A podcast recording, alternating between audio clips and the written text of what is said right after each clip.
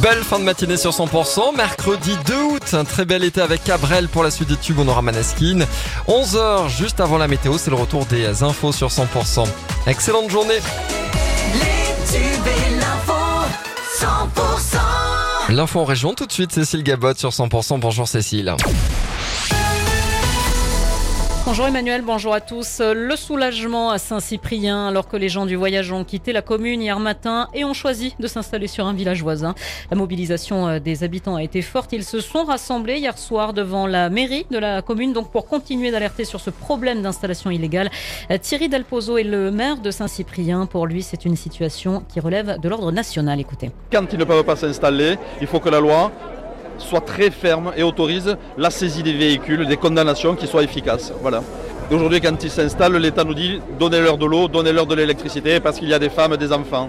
Nous aussi, nous avons des femmes et des enfants. Ils se privent d'électricité depuis tout l'hiver et on se prive d'eau depuis trois mois. Aujourd'hui, nous nous en sommes sortis avec ce groupe parce qu'il était installé dans une zone particulière et parce qu'il a eu une très forte mobilisation.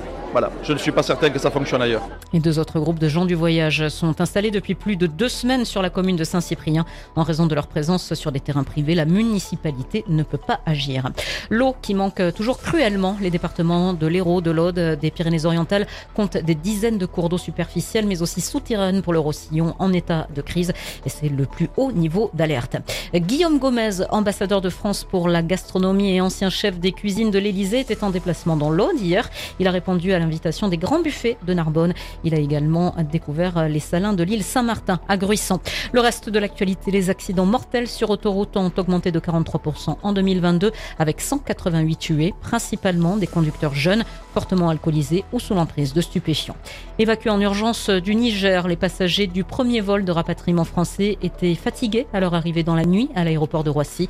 Le souhait des autorités est de clore l'opération à la mi-journée. Quatre avions de rapatriement ont pour l'instant été prévus.